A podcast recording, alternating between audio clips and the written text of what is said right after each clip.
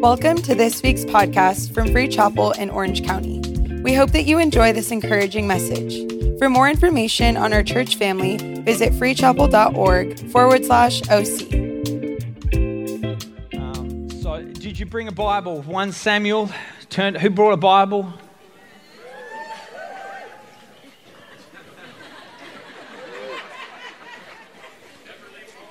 I'm praying for you.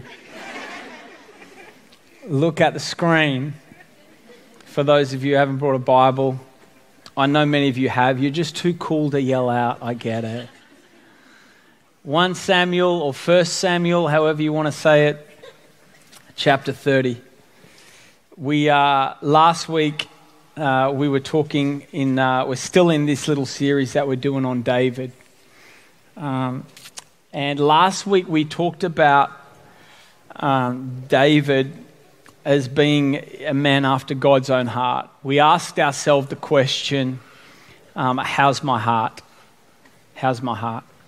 Because when we recognize that David was a man after God's own heart, really a way to um, explain that would be David was somebody who wanted what God wanted.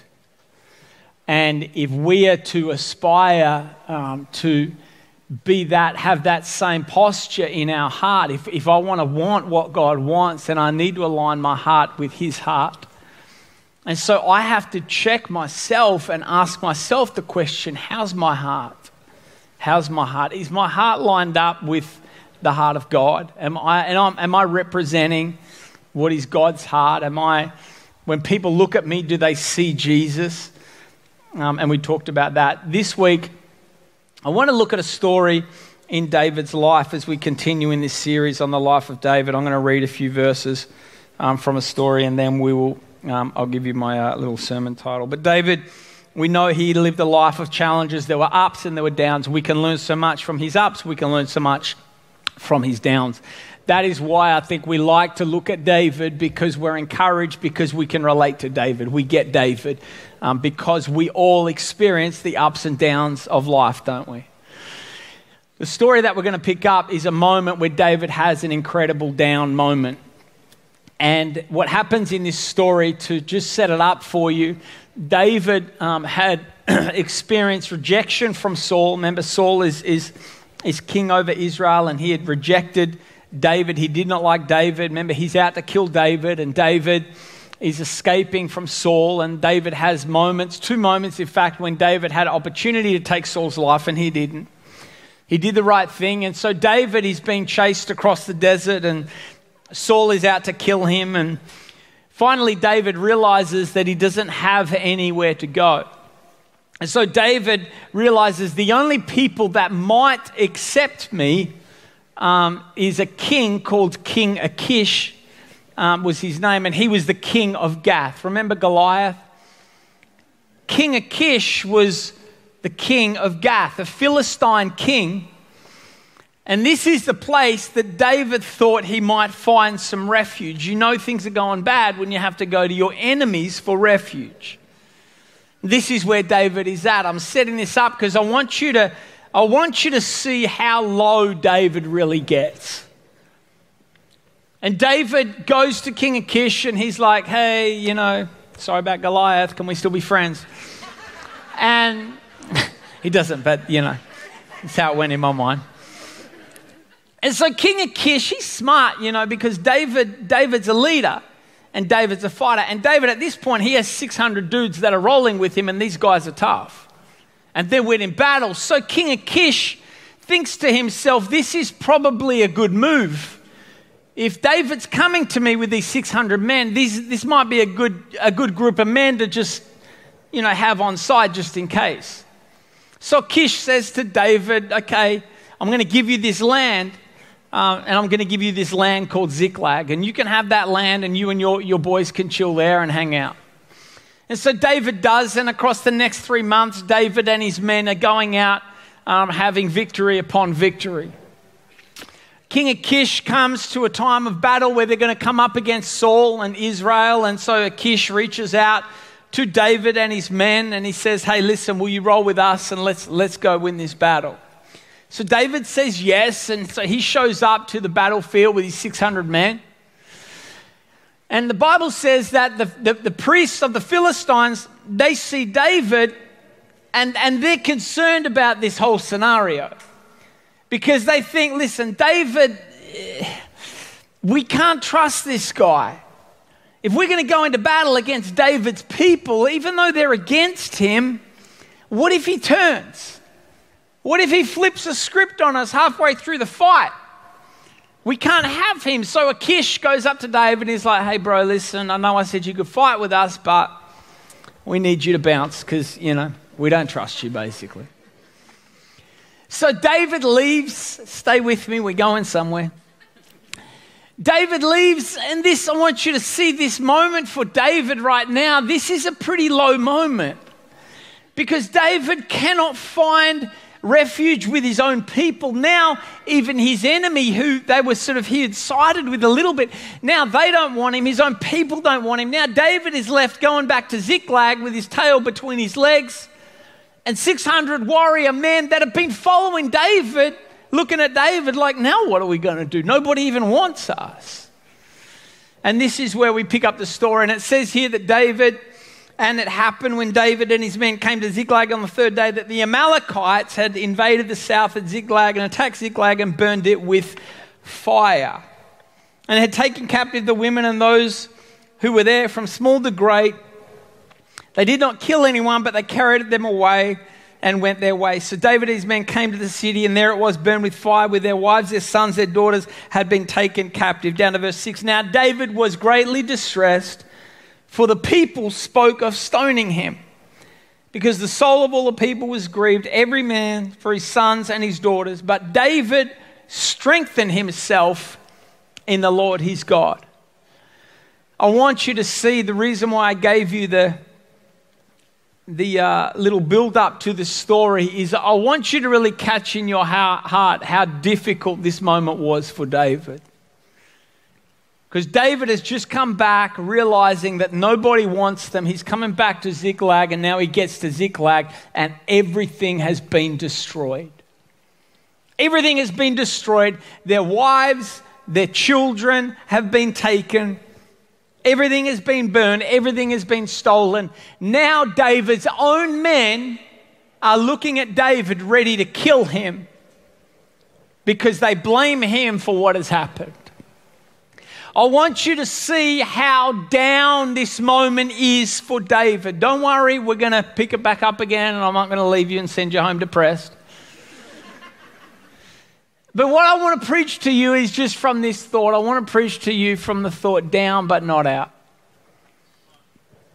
Down but not out. If you've ever been down and got back up, this message will be an encouragement to you and a reminder to you of what God has done in your life and the fact that you're here today is a testament to the goodness of God and the faithfulness of God in your life. That when you are down, if you serve God and trust in Him, you are not out. That if you are here and you have never been down this low before, then take notes and fold up this little sermon and stick it in your back pocket because I want to promise you there will come a time, I'm not prophesying doom and gloom, but I am saying there will come a time where you will feel like this and think you're out and you're going to have to take out the little notes that you took at Free Chapel in Orange County from a crazy tattooed Australian that you couldn't understand what he was saying half the time and remind yourself that even though you're down, you are are not out. This is the God that we serve. This is something that we need to remind ourselves that no matter what you face, your God is always, always, always bigger. And I'm not downplaying what people are going through. And I know I may not know your exact circumstance, but I do know the God that we are preaching about. And I want to tell you that God is greater, bigger, and able, more able than anything you can imagine, and anything you face will not overcome the God you serve. You may be down, but you are not out. And what we're going to do is we're going to look real quickly. I'm going to give you, yes, five points. Five. I know it's a lot. It's going to be a busy week for you with all the homework I'm giving you. But five points, I want you to write them down. Get a pen, get them on your phone, write them on your neighbor's arm if you need to. But get ready to write these down. I want to give you five points. I'm going to give them to you right now. So this will help me stay on track. Are you ready? Three people. I'm so glad I, I spent time on this message. So glad I did it. Listen. Five things I want you to write down. The first thing, I'm going to explain them in a second, but let's write them all down now. First one, I want you to write down own it. Say own it. Number two, I want you to write down give it. Say give it. Number three, believe it. Number four, ask for it. Number five, do it. Own it, give it, believe it, ask for it, and do it. I'm not preaching something that's not here. I'm showing you that in the life of David, in this story, we're looking at David's response and how David was able to get up from a very, very low place. It says that David, David strengthened himself in the Lord. Who did it? This is going to be class participation today, guys. I know you don't want to, but I do not care. I am going to make you. It says that David strengthened himself in the Lord. Who did it? I want you to see that David was the one that had to strengthen himself in the Lord. There will come a moment in your life, if you have not already been there, where you get so low, and the first step to getting back up from where you are is to actually own it and not look to anybody else to help you and recognize that if you're going to get up from where you are, you have to be the one to make the decision that I am going to strengthen myself in the Lord and I'm not going to wait for somebody else. You need to be clapping a lot louder than that, or I will sit back down. I'm not going to wait for somebody else to do it for me. You have to own it. We live in a day and age where everybody is so quick to blame everybody else, every circumstance, people around it, the way we grew up, the government, our boss, our siblings, our spouse for the situation that we're in. Yes, other people may be responsible for it, but from this moment onwards, you have to take responsibility and say, It is what it is. It may not be my fault that I'm here, but I'm going to get up from where where I am and I am going to own it and I'm going to do what I know to do right now. You got to own it. You got to own it. You cannot be like the man that was laying beside the pool of Bethesda. And Jesus said, What's going on? Why are you not healed? Remember what? What he said? He said, I have nobody here to help me to the pool. A very quick way to delay your miracle is blame somebody else for why it has not happened. It's nobody for nobody else's fault but your own. If you're in that same situation, if you're facing the same thing day after day, we have to own it for ourselves and get up and do what David did and say, I am going to strengthen myself in the Lord. We have to own it. I know it hurts, but it will help. We have to own it. We have to recognize that, yes, you may not deserve it. Yes, you may not have asked for it. Whatever the circumstances that led to the point that you're at right now, if it's a low point, but you have to own the moment right now and say, you know what? I'm making a decision that I'm not going to stay down. I may be down, but I am not out. We have to rise up. Something's got to rise up within us where we push against this victim mindset that can so quickly creep into our thinking, where we start thinking that I'm this victim and all of these things have happened. And I'm not downplaying, people in here have experienced horrible things. But I am here to build your faith and remind you that you serve a God who is greater, and God doesn't just want to do something in you, He wants to do it through you, and it's going to start with you.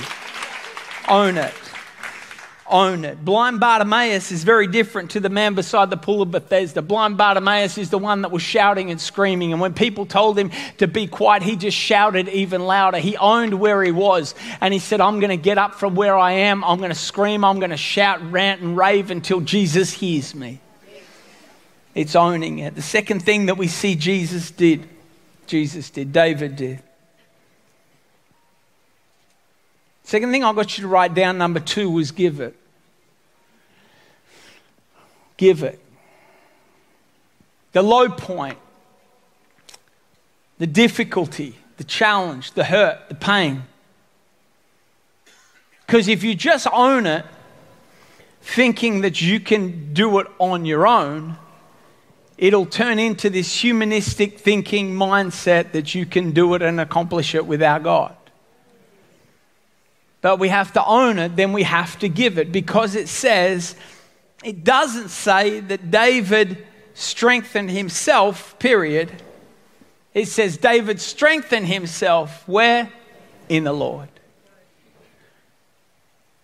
If you're going to not stay down, you have to make that decision to say, I'm going to own it, and now I'm going to give it to God. And I am going to strengthen myself. But I'm not going to strengthen myself in myself. I'm going to strengthen myself in my God. That I'm making a decision in this challenging time right now that David was in, as difficult as it was, understand that the, the beauty of a low moment is so often you can get to a point where you are so low, there is nobody else around you that can help strengthen you but God. David could not strengthen himself and his friends. They were ready to kill him. He could not strengthen himself in his things because they had been taken from him. He could not strengthen himself in the king that he served because the king was out to kill him. David had to strengthen himself in his God, but he had to give the situation to God.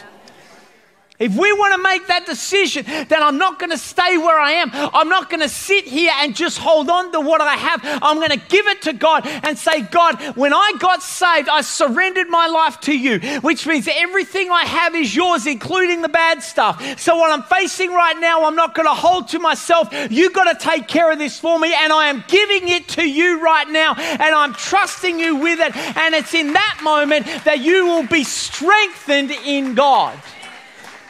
We have to own it, then we have to give it. Psalm 46, verse 1 to 3, the psalmist says, God is our refuge and strength, a very present help when in trouble. Very present help in trouble. Too often I catch myself in a difficult circumstance, I'll say, and it's true, but now I want to change what I'm saying. When I'm in a difficult circumstance, I'll say, look, in the end, it's, it's all going to work out. God's got it in the end. You ever heard that? You ever said that for yourself? God's got it in the end. And it's true, He does. But this verse is telling me something different. I saw it and I thought, you know what? I'm going to stop saying that. Because ultimately, I know God's got it in the end. But when you're going through hell, I don't need God to have it in the end. I need God to have it right now. Okay, because I don't, you know, how people say, well, God's got it in the end. Well, uh, people say to me, well, God's got it in the end. We'll think, well, when it's ended, I don't need God to have it then because it'll be over. in the end, it's all going to work out for the good. Yeah, good. Oh, well, great. So, what do I do between now and then?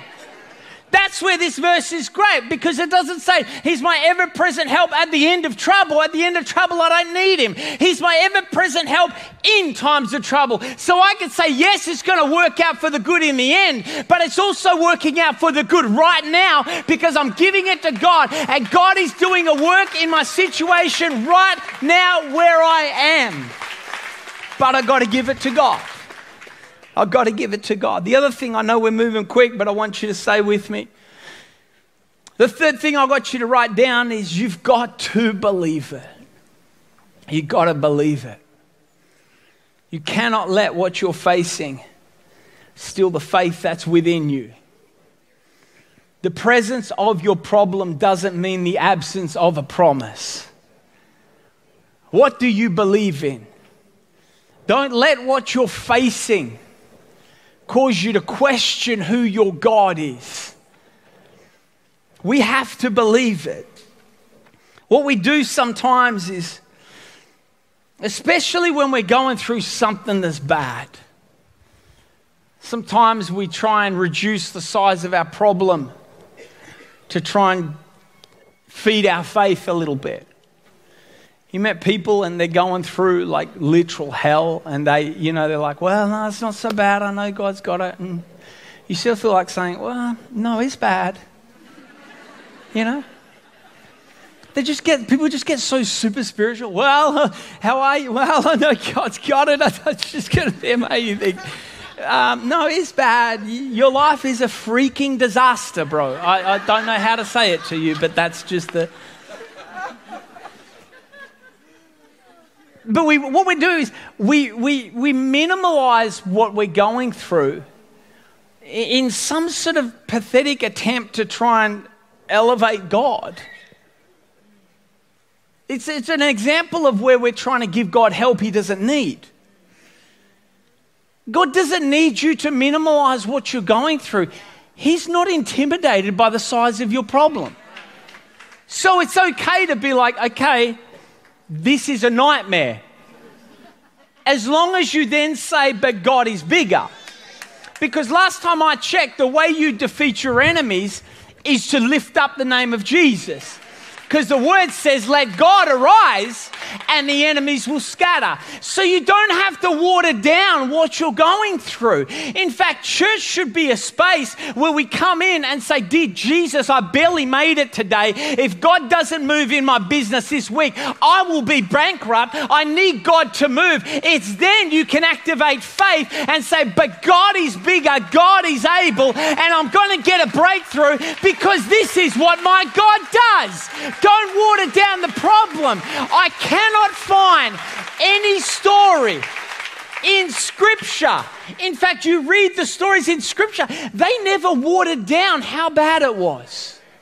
In fact, when Shadrach, Meshach, and Abednego were put in the fire, they said they made the fire seven times hotter. Your God is not intimidated by the size of your problem because the fire was hot Jericho was big. Goliath was ugly, but God is still good. So you don't have to water down what you're going through to build faith in your heart that God can still move in and through your life. But we have to put our focus on who He is and not the size of the problem around us. Don't water it down. Don't water it down. Just declare that God is able. Let God arise. Let God arise, and the enemies will scatter. But you got to believe. You got to believe. You got to look at your situation sometimes and, and, and find. Because when we say this, I understand it. We say we've got to believe. Sometimes it's hard. I get it. It's hard to believe. I don't want to skip through this point just thinking, you've got to believe, and we shout and cheer and then get up tomorrow and think, yeah, but that's. Listen, it is hard as hell sometimes to believe. I'm just telling you, I, I find it real hard to believe sometimes. Don't tell anybody because, you know, I'm pastor in the church and I'm not supposed to. Let's just let it be our little secret, you know. sometimes my faith needs help. You know what I mean? Sometimes you want me to give you a little faith cheat? You want me to give you a little. So look at you, you're so concerned. Listen, just stay with me. you think, you're like, okay, he's going off the deep end now. Listen. Find something. This is a little. Find one thing in your situation that you can give God praise for. And focus on that. One thing. I know it's bad. I know it's difficult. I know it's challenging. Find one tiny thing in there that you can just give God praise for.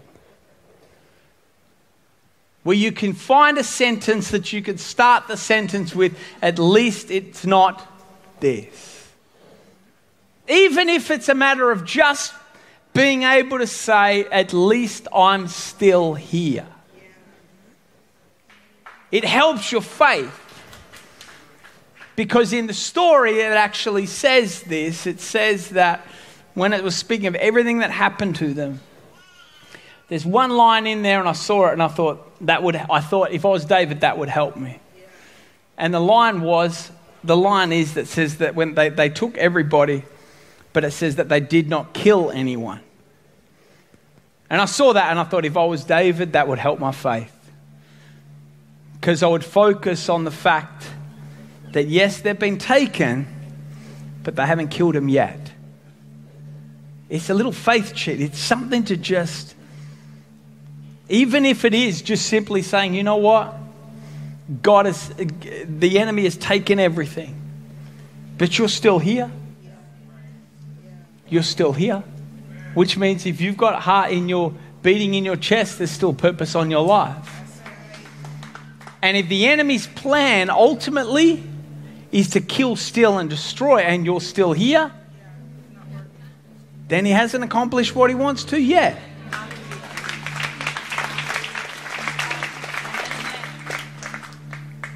Believe it. Believe it. Believe that there's great things in store for you. Believe that God works all things for the good. Believe that there is no weapon in hell that's going to prosper. It doesn't say no weapon in hell will come at you, but it will not prosper. What a promise, huh? I'll preach myself happy this morning. He can't get me. That, that's incredibly freeing. The devil can't get you. He can try. Keep trying. It's not going to prosper. You've got to believe it. Then David, when he believes it, he prays. The fourth thing I've got you to write down is you've got to ask for it. It says, David inquired of the Lord. How's your prayer life? Prayer life, it's a constant conversation with God.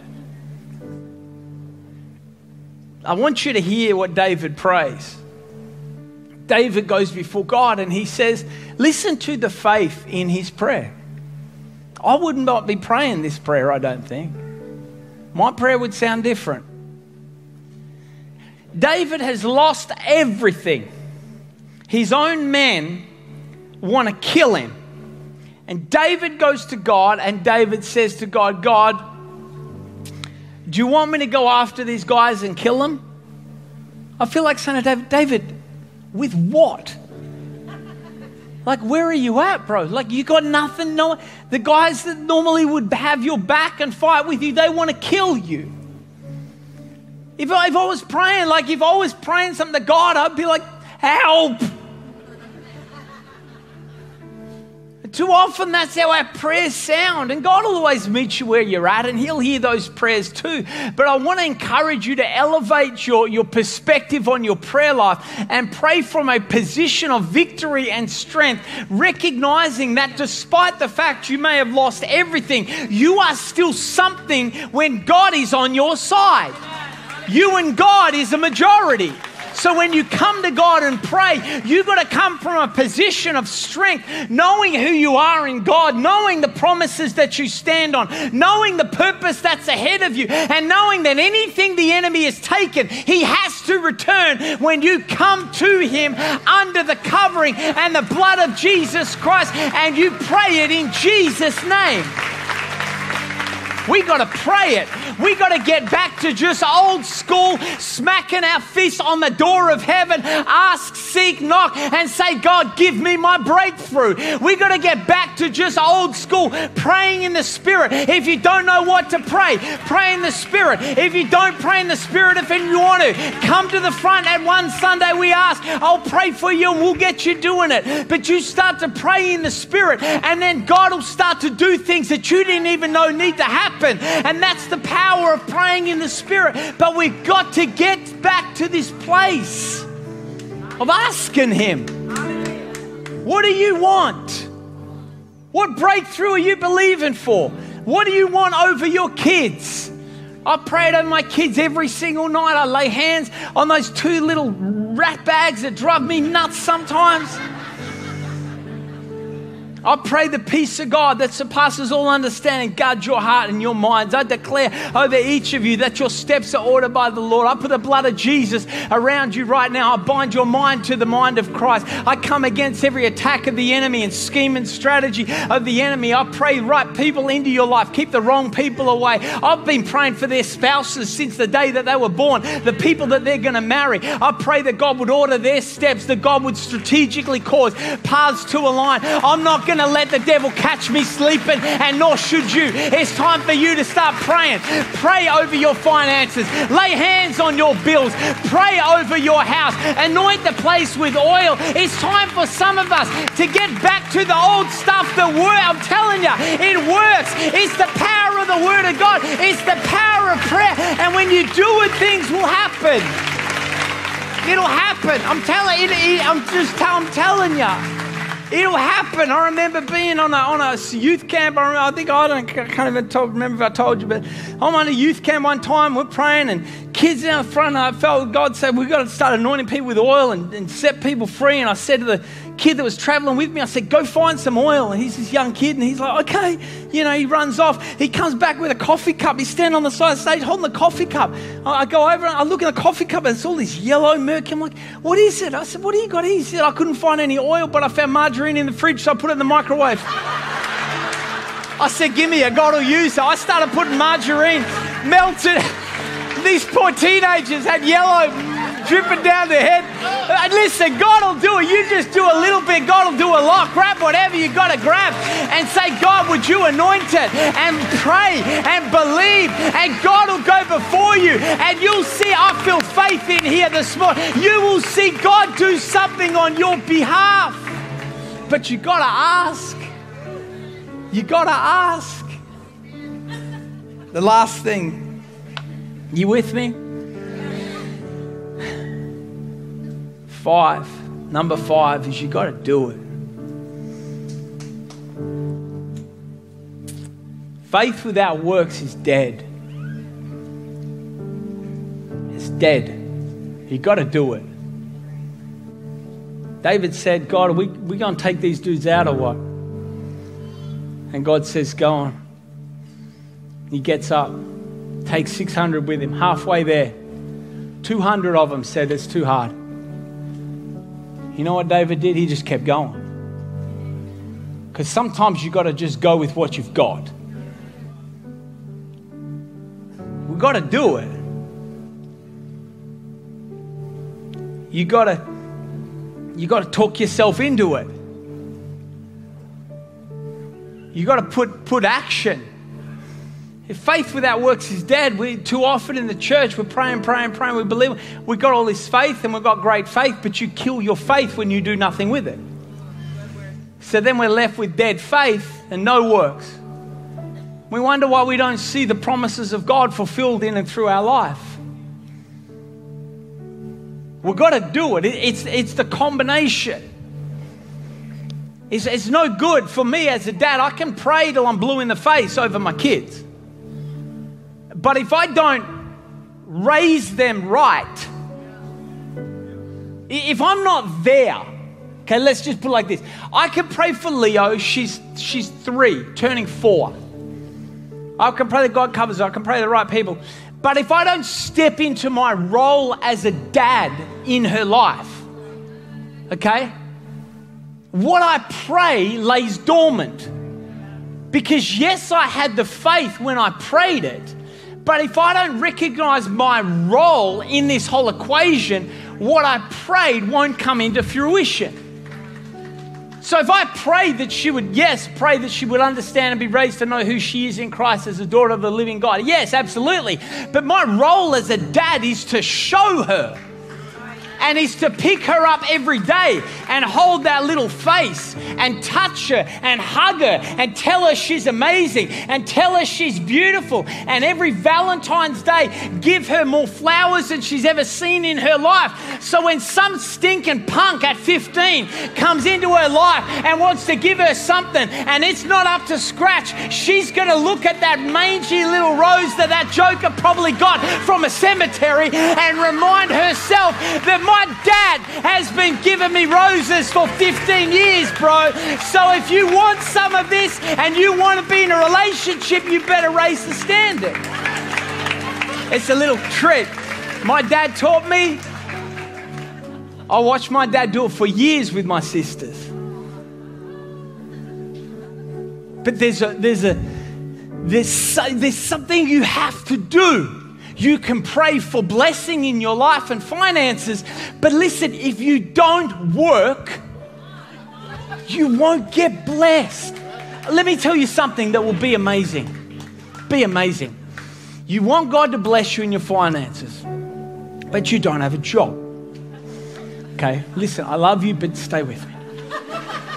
If you get a job, I could throw a rock from this building and hit three businesses that would employ you in a heartbeat. Okay, there's plenty of jobs. If you get a job and you work, 14 days after you started working, money will supernaturally. Listen, I promise you, it's amazing how it works. It'll show up in your account. And then you can give God praise for it. But you got to do something. Okay, are you done? Have I upset all of you yet? Psalm 43, verse 5. I'm about to close. I'm about to close. David says to himself, Why are you cast down, O my soul? Hear him talking to himself. Sean mentioned it earlier in worship. And why are you worried within me? Hope in God. He's talking himself into it. I want to tell you, you put this stuff into practice, God will bless you. He will pour out upon your life. Because this story, in this story, in the end, you know what happens? They roll down to that camp. It says, and David recovered all that the Amalekites had carried away. And David rescued his two wives, and nothing of theirs was lacking, either small or great, sons or daughters, spoil or anything which they had taken from them. David recovered all. But then it didn't stop there. David took all the flocks and the herds they had driven before those other livestock and said, This is David's spoils. Want you to see that last bit that David took all the flocks and herds that they had driven before the other livestock. David did not just recover what the enemy stole from him. David recovered what the enemy had stole from those that went before him. This was the spoils. Now, that won't mean much to you if you have a perfect family history. But if you look back across your family line and you see hurt, and you see poverty, and you see divorce, and you see lack, then this story in Scripture gives you a license to actually say to the enemy, I'm not just going to take back what you took from me. I'm going to take back what you took from those that have gone before me. This gives you a license for you to break generational curses off your life. This gives you a license to say, What you stole from my parents, I'm going to take that back for me. What you took from my grandparents, I'm taking that back for me. Why don't we just keep on going? What you took from their grandparents, and their grandparents. I want you to go back and find every stinking mangy thing across your family line that in the past you've been ashamed of and take that to your enemy and say, Give me back everything that you have taken from those that have come before me. You have accepted things as normal because of what you've grown up in. You've accepted things as this is just who you are as a family. You've always been in poverty. You've always been in lack. Your parents were, their parents were. You've accepted all of these things. But it's now time for some of you to look the devil in the face and have the audacity to say, Give me back. Not just what you took from me, but what you've taken from every generation that has gone before me. It ends here with me. It is going to change with me and it's going to change now. My family, my dad, my grandfather committed adultery. His brothers committed adultery. His dad committed adultery. Their brothers committed adultery. My dad said, You know what? This is going to end here.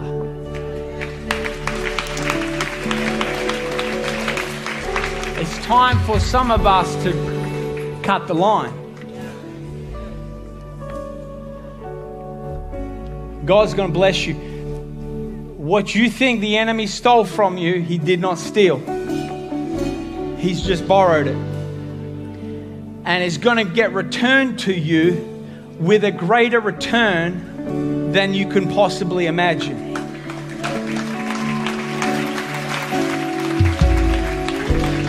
But you got to do something. In the past year, there was probably, you know, two or three moments where I would say I think I legitimately thought I was I was done. I, I think I, I think I legitimately there was probably two or three moments where I thought I just cannot, I just can't do it. I can't. And I remember just just praying and just saying to the Lord, I, I I don't have it in me anymore. It's it's it's sucked everything out of me. And, and, I'm down to the bare, just the bare minimum. It was actually, there was that thought that, that I preached my first sermon back where I, talked about um, Paul's I knows. And I talked about the, the, the three things that I know, just three basic things. I was at this point where I, I literally, I remember saying to God, like, oh, I got like this much. You can't, you know, you can't preach off this much. You've got to be full to pour out. I remember saying to God, I don't have it to pour out. But I remember God speaking to me, and He, he said to me, If you will give me the little, I'll do a lot. And I remember saying to God, I'm like, God, if, if I'm going to give a little, you know, I, I, I need you. I need, I need you to really give a lot. Like, I need you to show up, you know. I remember saying, God, don't leave me hanging. It was only, must have only been a couple weeks. Because I said to God, I need you to confirm you got to confirm. I, I, need you to, I need a, you know, I'm, I'm saying to God, I just need, I need a boost. I need a boost. I need a, a couple weeks in,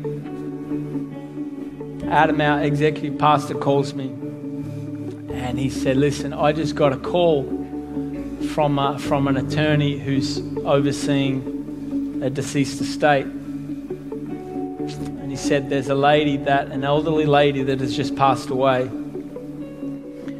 This was, what, a few months ago now. She just passed away. She owns a property. She owned a condo two blocks from the beach in Huntington Beach.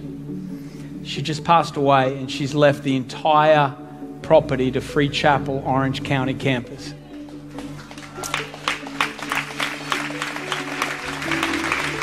And, and I remember hearing that call, and I said, I remember saying, Adam, what?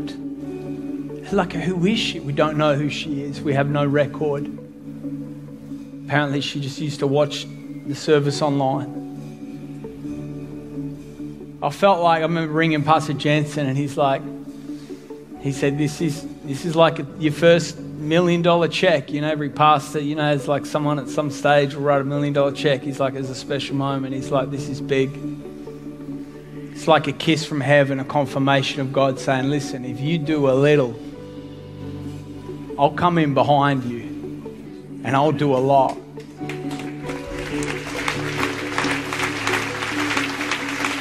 I'm reading through the, the paperwork with Adam. We're looking at the paperwork of all the details the trustee sent through. And as I'm looking at the numbers, I'm like, something, something didn't add up with the numbers and the valuation and things like that, you know, from based on when she purchased the property in the early 80s and what she paid for it then. And it just didn't. And I said to Adam, ring him find out something. This doesn't make sense. I'm, I'm not, I don't know if I'm reading it incorrectly or what. So Adam rings them back and says, Hey, listen, we just had some questions about the condo. And, and you know, and he asked them, you know, the questions that we're wondering.